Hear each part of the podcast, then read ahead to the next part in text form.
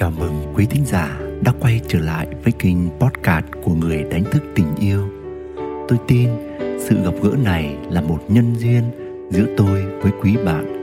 Vì vậy, xin được gửi trao những hạt giống tốt lành và yêu thương đến quý bạn qua những lời tâm tình và chia sẻ của tôi dưới đây. Và ngày hôm nay với chủ đề sự thật là chúng ta chưa yêu ai bao giờ tôi hy vọng mình sẽ gợi ra được một góc nhìn để giúp bạn chạm được sâu hơn những kết nối bên trong của chính bạn. Xin mời quý bạn lắng nghe.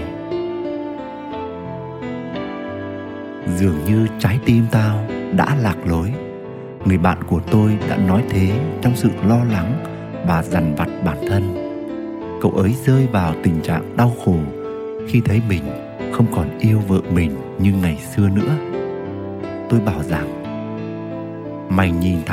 Sự thật đi. Mày có yêu cô ấy bao giờ mà bảo là hết yêu?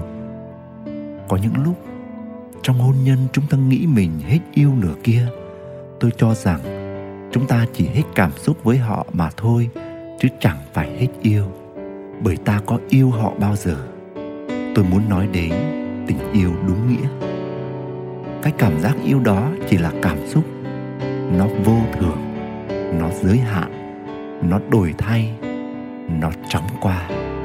Và nó không phải là tình yêu đích thực, bởi yêu đích thực thì không phụ thuộc vào bất kỳ một cảm xúc nào.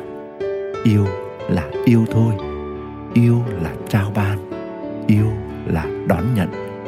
Còn yêu theo cảm xúc thì giống như kiểu chúng ta yêu bông hoa 10 giờ, chúng ta xốn sang, chúng ta thổn thức với vẻ đẹp của nó lúc 10 giờ khi nó nở đẹp nhất.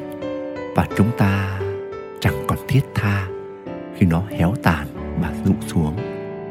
Hãy quan sát cảm xúc của mình và chúng ta sẽ biết ngay bộ mặt thật tình yêu của mình như thế nào. Chúng ta cần nhìn thẳng vào sự thật. Đó là đa số chúng ta chưa thực sự biết yêu ai đúng nghĩa. Nói vậy không phải để chúng ta thất vọng về chính mình, bởi hành trình sống cũng là hành trình học yêu thương học để trở về với tình yêu đích thực. Nên hãy mở lòng để không ngừng thay đổi và chuyển hóa.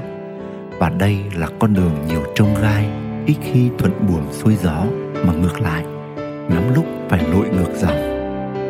Thế nên, mỗi một lần chúng ta nhận ra bộ mặt thật của mình trong thứ mà chúng ta lầm tưởng là tình yêu, như kiểu yêu hoa 10 giờ, ta sẽ lại thức tỉnh hơn với tình yêu đích thực. Vì vậy hãy không ngừng quan sát chính mình.